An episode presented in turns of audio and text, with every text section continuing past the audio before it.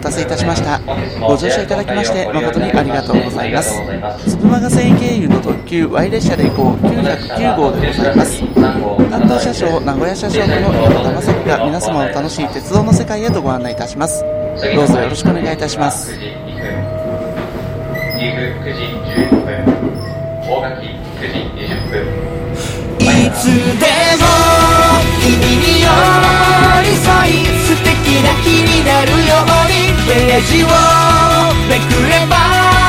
ほらあなたの好きがここにある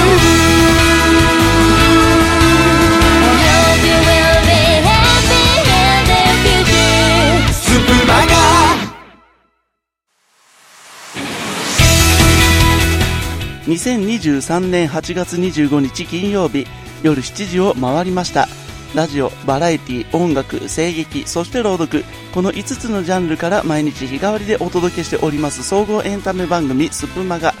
本日金曜日はラジオ班レディオストリートの担当。ご案内は私山田正樹でお届けしてまいります。皆様こんばんは。どうぞよろしくお願いいたします。はい、えー、前回はちょうど1ヶ月前になりますね。870回目。鉄道の冷房あれこれというタイトルでお話をさせていただきました。その際におじいさんと若子さんからコメントをいただきました。そして本当に多くの方からスプーンとそしてハートですね。頂戴いたしました。本当にありがとうございました。まあ、あのー鉄道の冷房と一口に申し上げましても、まあ、車両の冷房であったり、あと駅の冷房、あれこれ、それからまあ鉄道のね、車両の冷房によるこぼれ話なんていうのもさせていただきました。またね、もしよろしければ、鉄道の冷房あれこれで検索かけていただければ出てまいりますのでね、えーぜひお聞きいただければと思います。はい、それでは車内のご案内をいたします。列車は前から1号車、2号車の順の2両編成です。先頭の1号車は鉄道メイントークのコーナー、そして後ろ2号車は今日の一筋のコーナー、この2両編成で運転してまいります。どうぞ最後までお付き合いください。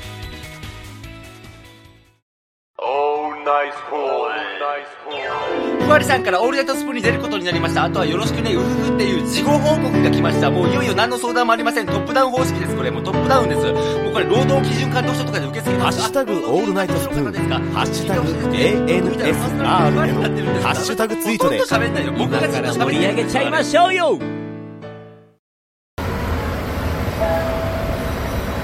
待たせしました。ご乗車ありがとうございます。この列車は100円電車の野町行き南蛮列車です。終点の野町以外は無人駅ですので、お手持ちの乗車券などは一番前の包み箱にお入れください。お出口は前の車両。スプマがレディオストリート線直通山田正樹 Y 列車で行こう。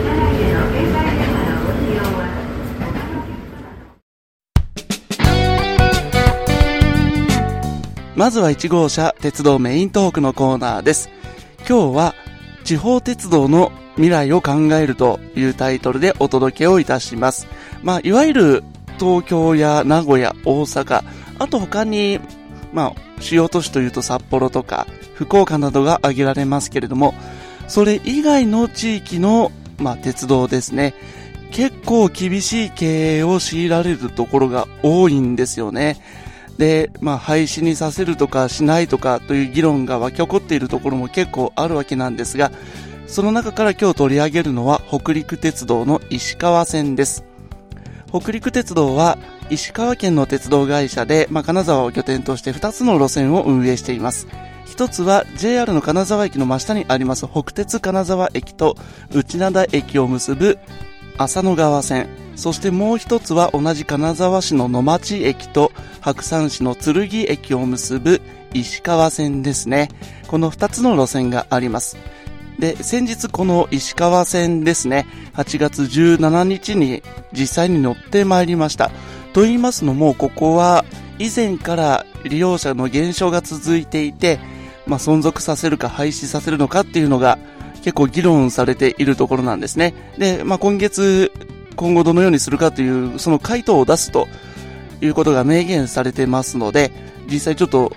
どんな状況なのかというのを見たくて実際に行ってまいりました。で、この野町駅から剣駅までの間、一往復してきたんですけれども、まあ、距離としては約14キロ。普通列車のみの運行で、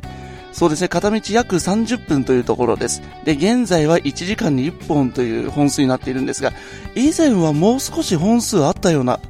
気がするんですよね。かなりちょっと本数が減ってしまって、ちょっと利用しづらくなっていました。で、車両としては元東急の7000系。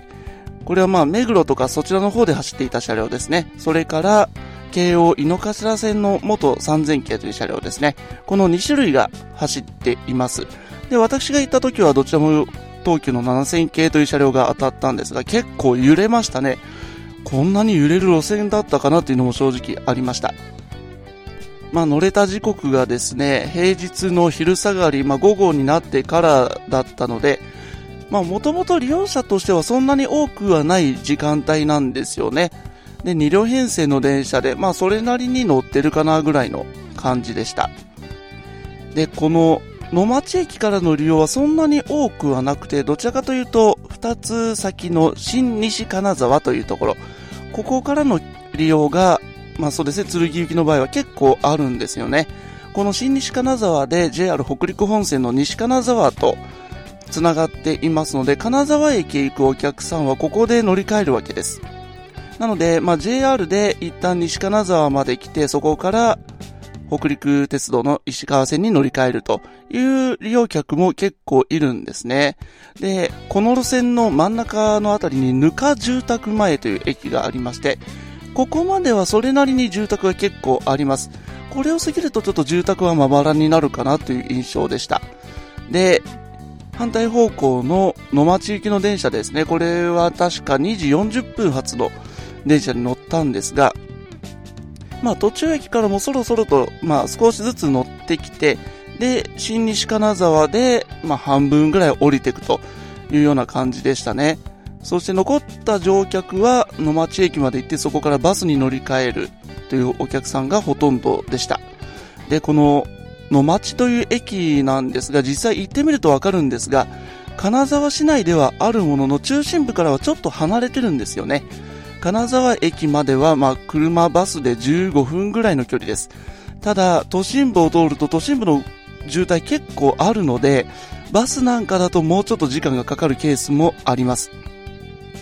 で、この石川線の利用者が伸び悩んでいるのは、まさにこの野町駅のロケーション位置関係が起因しているようなんです。今お話ししたように、金沢駅からは、まあ、約5キロぐらいでしょうかね、バスやタクシーで15分程度の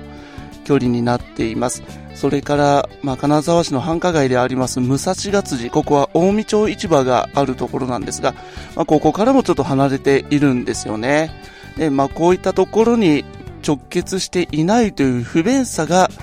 この石川線の利用者数が伸び悩んでいる要因です。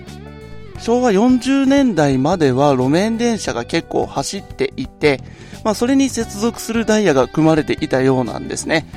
ですが、道路の渋滞が徐々に激しくなっていってしまって、結局路面電車は廃止されてバスに転換されました。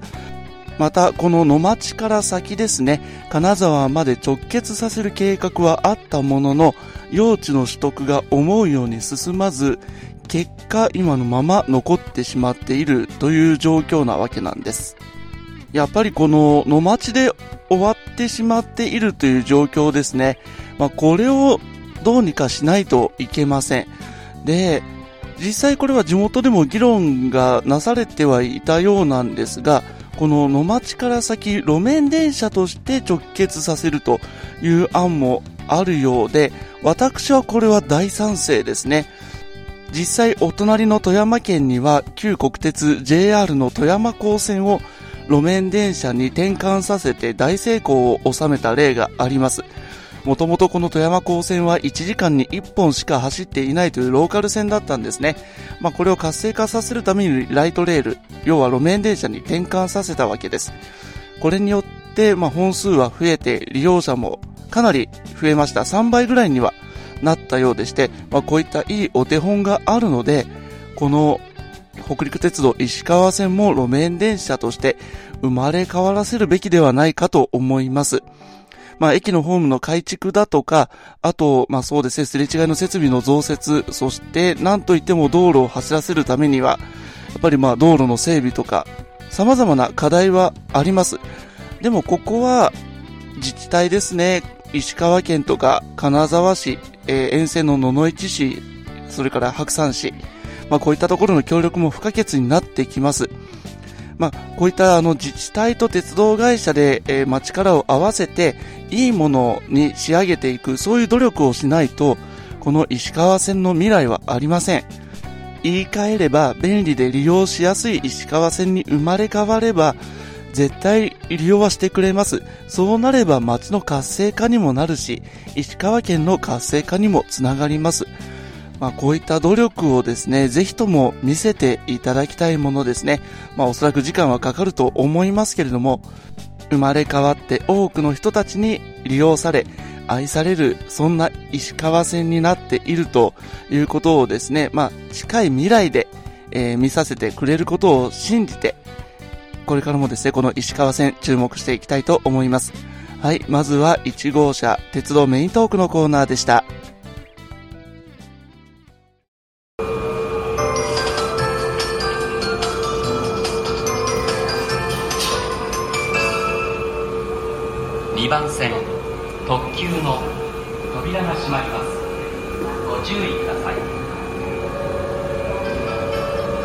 スプマがレディオストリート線直通山田正樹 Y 列車で行こう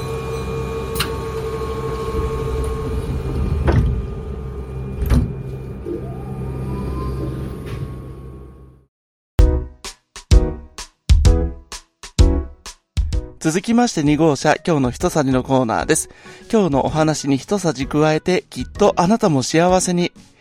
まあ、なれるかどうかはわかりませんけれども、今日はこんなお話です。まあ、地方の鉄道の運営が厳しいという話は先ほどからさせていただいておりますけれども、そんな路線の中には、まあ、廃止させてバスに転換させようかという議論がなされているところも少なくありません。今回お話ししている北陸鉄道石川線もその一つです。まあ、こういった鉄道からバスへの転換ですね。よく聞くお話ではあると思うんですが、正直、この鉄道から路線バスへの転換という案には、私は大反対です。なぜなら、これまでバス転換された鉄道はたくさんありますけれども、すべて利用者が激減してしまっているからなんです。例えば、私の地元愛知県を走っていた名鉄三河線のさなげと西中金の間、ここなんですが、2004年に廃止されましたけれども、ここで廃止されてからバスに転換されて、なんと、えー、乗客の減少率は50%にも上るんですね。要は鉄道の利用客の半分しかバスを利用してもらえていないということになります。もっとひどいのは、JR 北海道の殺傷線、北海道医療大学と新十津川の間、ここは2020年に廃止されたんですが、こちらは落ち込みがもっとひどくて、なんと67%の乗客減少率を記録しています。7割近くのお客さんが、ま、鉄道からバスに変わったことで利用してもらえなくなってしまったわけなんですね。中には BRT と呼ばれるバス高速輸送システムに転換したところもあります。これは鉄道の設備、要は線路とか駅とかそういったものを全部撤去して、バス専用道として、まあ、整備するわけですね。要はバス専用道などで他の車に邪魔されない分、定時性は確保されると、そういった利点があります。ではこの BRT になった路線はどうか。まず JR 東日本の大船渡線、えー、盛りと気仙沼の間、ここも実に35%の減少率を記録しました。もっとひどいのは、えー、近くを走る JR 気仙沼線、前八と気仙沼の間、ここもなんと7割、70%の乗客減少率を記録しています。それからもう一箇所、茨城県の鹿島鉄道ですね、石岡と鉾田の間、ここも BRT に転換されたんですが、それでもやっぱり58%の減少率を記録しています。まあ、軒並み半分以上のお客さんが、まあ、鉄道からバスに変わった途端、利用してもらえなくなったということになります。まあ、やっぱり、定時性の問題だけでなく、一度にたくさんの人を運ぶことができますし、まあ、安定した輸送という意味では、バスよりも鉄道の方が圧倒的に有利なんですよね。なので、まあ、鉄道を廃止させてもバスに転換させればいいというそういった甘い考えはもう通用しなくなっているわけです。また、鉄道をバスに転換させることによって別のリスクが生じます。まず一つ目。鉄道の設備ですね。線路とか、駅、踏切、信号、あと路線によっては電線を撤去しないといけないという場合もあります。この撤去の費用に相当なお金がかかります。で、そこで鉄道の設備を撤去してバスに転換させた。しかしバスを利用してくれるお客さんがかなり減ってしまった。そうなるとどうでしょうか？この撤去で回収した費用をバスの方で賄うことができなくなってしまいます。そうなると経済は立ち行かなくなってしまいますよね。誰が見てもわかることです。そしてもう一つ近年はバスの運転手さんの人手不足という問題がかなり深刻化しています。これは地方に限らず都市部でも起きていることでして、先日もまあ、島根県になるんですが、島根県の路線バス会社が運転手の人手不足を理由に相当な数の減便を強いられたと、そんな報道もあります。で、仮に鉄道が廃止になってバスに転換させた。それなりに利用はしてもらえているものの、運転手さんの人手不足で減便をせざるを得なくなったということになるとどうでしょうか？これもやっぱり利用者の減少につながってしまいます。まあ、そうなると街の活性化もできなくなってしまいます。逆にもう廃れていく一方ですよね。自治体の中には今なお、まあ鉄道を廃止させてもバスがあるからいいや、みたいな風に甘い考えをしているところも結構あるようですが、もうそんなこと言っていられません。まあ鉄道がもし利用者減で経営が厳しくなっているのであれば、今ある鉄道設備を活かして利用促進を図る、そういった知恵を絞るべきではないかというふうに私は考えています。先ほどもお話ししたように JR 富山高線は路面電車に転換させたことで本数が増えて、まあ、利用者が3倍に増えました。また、もう明日になりますが、栃木県の宇都宮市に新しい路面電車が開業します。これは宇都宮ハガライトレールと呼ばれる黄色い路面電車が走るようになるんですよね。まあこれも高齢化社会を見据えて作った路面電車ということで、まあこれで活性化の起爆剤になるものというふうにね、期待されているわけですよ。ですので、やっぱり、今ある鉄道をどうやって工夫して利用促進をしていくか。これはやっぱり、まあ地元の利用者もそうなんですけども、みんなで知を絞ってやっていくべきではないかというふうに思います。これができない限りは、まあ、日本の各地方は廃れていってしまうばかりです。それを理解していただきたいと思います。はい、というわけで2号車、今日の人さじのコーナーお届けしました。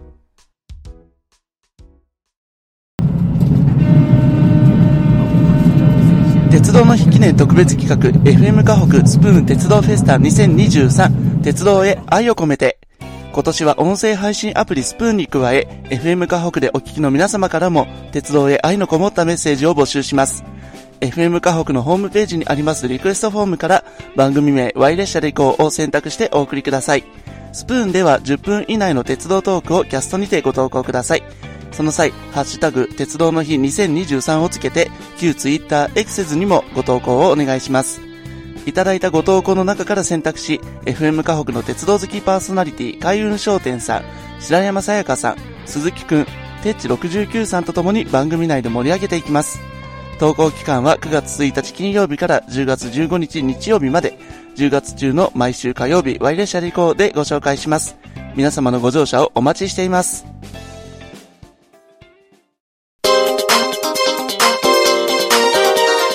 皆様長らくのご乗車お疲れ様でした。まもなくエンディングに到着いたします。車内にお手荷物、お手回り品などお忘れ物なさいませんようお早めのお支度をお願いいたします。お出口は右側です。ドアから手を離してお待ちください。金曜ラジオを出ますと、この先土曜バラエティ、日曜朗読、月曜ラジオ、火曜バラエティ、水曜音楽、木曜声劇の順に停車してまいります。さて、明日は、別冊袋とじバラエティ班の担当なんですが、どなたが出てくるかっていうのを教えてもらっていないんですよね。はい、というわけでシークレットのようなので、楽しみにお待ちください。ここでスプマガと私山田正樹からいくつかお知らせがございます。まず、この8月はスプーンで、えー、夜ライブ配信でつなぐというオールナイトスプーンという企画が行われておりまして、こちらに私たちスプマガも参加させていただいております。スプマガのアカウントでは毎週月曜日夜10時から1時間、オールナイトスプーンとしてライブ配信を行ってきたんですけれども、えー、次回の月曜日8月28日夜10時のオールナイトスプーン枠が最終日となります。はい、えー、次回の8月28日オールナイトスプーンでは、音様主催者のまこさんをゲストにお迎えして1時間お話を伺ってまいりますので、ぜひ聞きに来てくださいね。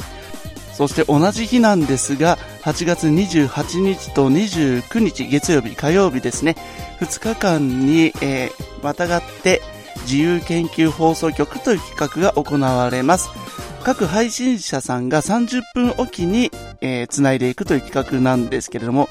こちらでもですね、スプマガメンバーが何人か参加します。えー、花のない花屋さん、さじ投げて七草さん、ふわりさん、そして私山田正樹と、この4人が参加いたしますので、こちらもよろしければ聞きに来てください。私の、えー、自由研究放送局は28日月曜日の夜10時30分からとなっております。ちょうどね、あの、スプマガのライブと、えー、オールナイトスプーンと重なってしまいますけれどもね、よかったら聞きに来ていただければと思います。こちらもね、あのキャスト残せれば、残せたら残したいと思っております。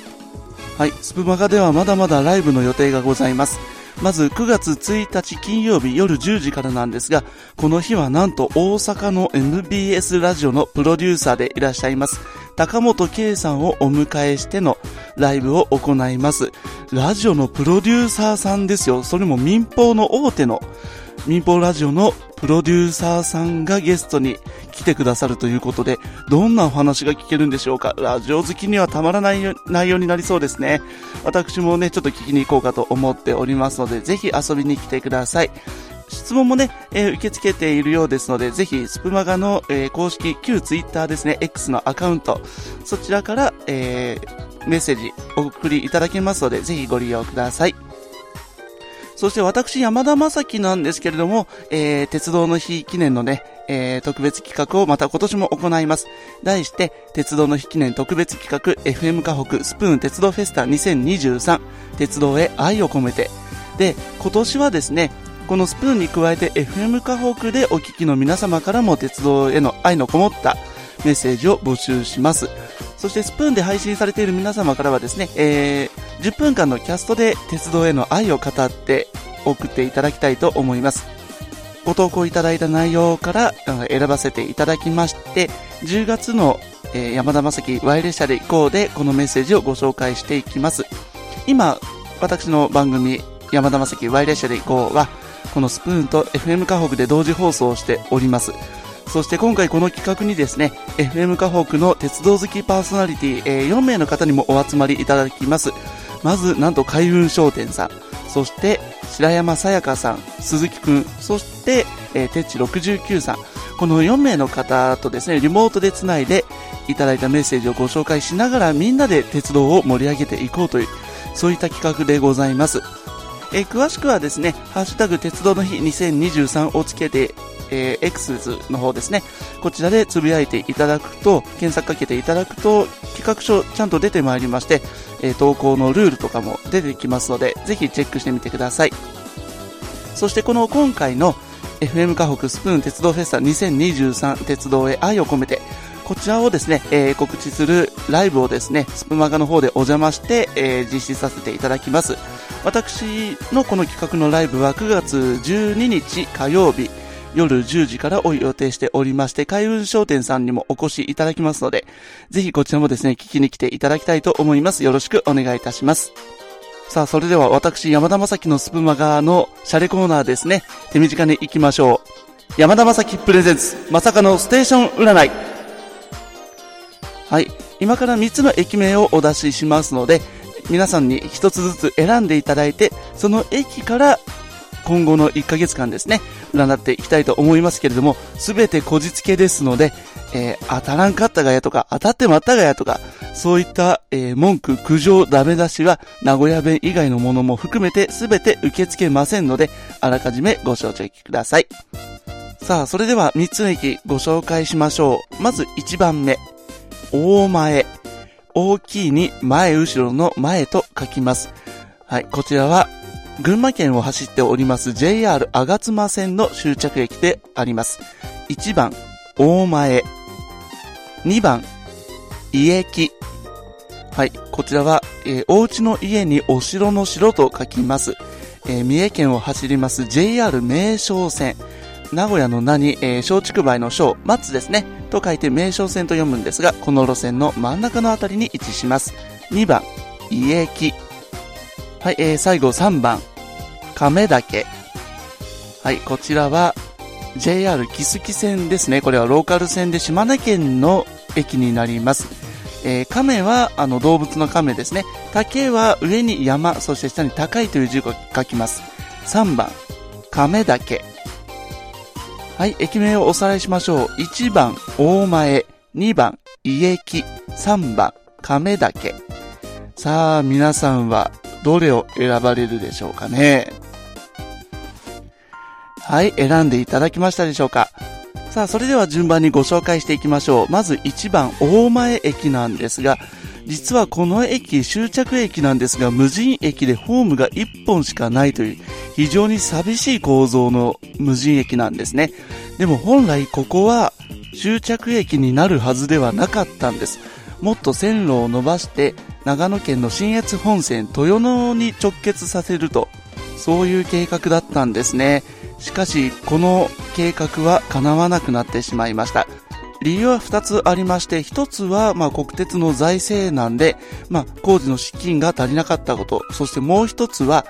この沿線にあります浅間山、まあ、ここの下をトンネルを掘って通す計画だったそうなんですが、この浅間山の地熱の温度が高くて、まあ、トンネルを掘って通すのはかなり危険だと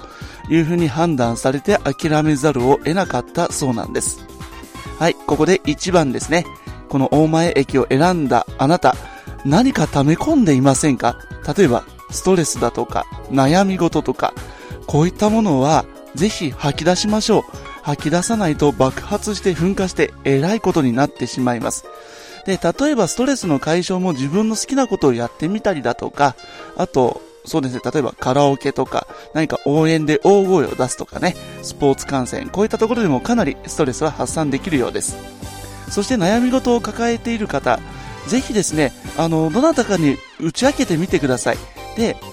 この悩みについてアドバイスを求めるのではなくて誰かに話を聞いてもらう。それだけでもかなりスッキリすると思います。誰もがみんな抱え込むこと多少はあると思うので、まあ、それを今回は吐き出すことによって運気の上昇が期待できそうです。はい、続きまして2番目、えー、家木駅ですね。JR 名称線の真ん中にある駅なんですが、ここもローカル線でして、で、ここタブレット閉塞と呼ばれるものが行われているんですね。これは松坂家木間と家木と終着駅の伊勢沖津の間、それぞれでタブレットと呼ばれるあのワイヤーでできた輪っかのようなものがあるんですね。まあ、言ってみれば通行手形です、電車の。で、それぞれの区間を持っていないと列車は運行できない仕組みになっています。そしてこの駅で列車が上下線ですれ違うようになっていまして、ですれ違う時間になると駅員さんも出てきます。で、駅員さんも出てきて、タブレットの交換をそれぞれ運転手ごとに行って安全を確認してから発車するわけですね。このタブレットの確認、安全確認がちゃんとできないと列車は動きませんし、3人の息が合ってないと帝国通り列車を出すことはできないわけです。その様子がこの駅で見られるんですよね。はい、この2番、家木駅を選んだあなた。今月は、えー、周りの方々との協調性が、まあ、大事な一月になりそうです。まあ、そのお相手が誰なのかはわかりません。例えばご家族であったり、仕事仲間、それから、まあ、お友達とか、そして時には、まあ、あまり相性の良くない方、仲の悪い方っていうのが、周りにはいるかもしれませんが、こういう時こそ、そういった方々との協調性が大事になってくる。そんな1ヶ月間ですね。まあ、あの相性の悪さ、仲の悪さは仕方ないかもしれませんが、そこは、まあ、ビジネス、仕事だと割り切って、まあ、協調性を持って、ね、お仕事とかに取り組んでいただければ、運気の上昇が期待できそうです。はい、最後に3番、亀田系ですね。で、この駅は、お蕎麦屋さんの大木屋というお店。こちらが併設されておりまして、ここで JR の切符なんかも一部発売されているそうなんですね。これは昭和40年代後半から行われてきたことで、要は、ま、民間委託の駅だったわけです。まあ、乗車券の販売も続けられているんですが、ここのお蕎麦が非常に美味しいらしくてですね、旅行者から大変評判だそうなんです。で、まあ、事前に注文をしておけば、まあ、列車で払いつつ、まあ、列車で受け取るということもできるそうなんですよね。これ、ちょっと前から食べてみたいんですよ。で、どんな味なんでしょう。はい。この3番、亀だけを選んだあなた、今月はもてなす精神が大事になっていきそうですよ。まあ、例えば、仕事であるとか、あるいはお友達でお客さんを招き入れるときに、まあ、お相手の方の好物何か作ってみるだとか、まあそれはできないにしても、例えばお好みのお菓子とか、お茶とかね、まあそういったものをちょっとスッと出すだけでもかなり喜ばれるんじゃないかなと思います。そういったちょっとしたもてなしの心を、まあ素直に出すことができれば、運気も上昇して、周りの方からもね、喜ばれると思いますよ。はい。というわけで、いかがでしたでしょうか？この占い、信じる、信じないもあなた次第です。はい。というわけでエンディングちょっとかなりね、長くなってしまいましたけれども、最後までお付き合いいただきまして誠にありがとうございました。担当社長、名古屋社長区の山田正樹でした。皆様のまたのご乗車をお待ち申し上げております。